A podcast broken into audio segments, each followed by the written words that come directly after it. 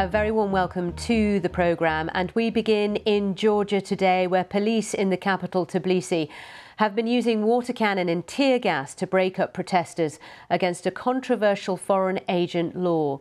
Earlier, the country's president gave her support to the protesters, saying they represented what she called Free Georgia. Emma McCarthy reports. Chaos on the streets of Tbilisi. Riot police advanced on protesters in the Georgian capital after Parliament gave its first approval to a bill which would require any organisations receiving more than 20% of their funding from overseas to register as foreign agents. Critics say it represents an authoritarian shift in the former Soviet state. Georgia's president threw her support behind the protesters and said she'll veto the law if it crosses her desk.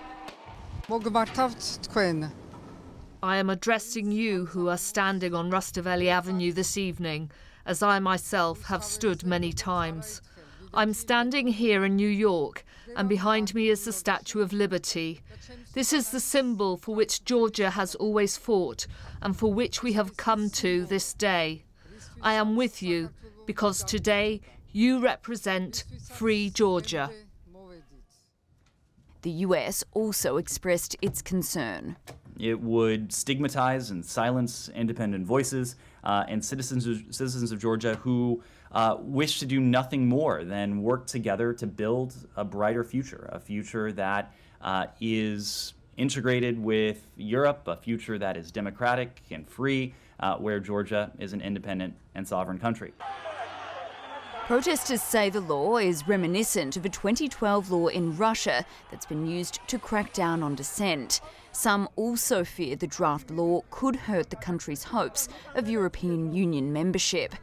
One of the EU's top diplomats, Josep Borrell, called the draft law a very bad development that is incompatible with EU values and standards. He also warned it may have serious repercussions on the relationship between the bloc and Georgia. Emma McCarthy, BBC News.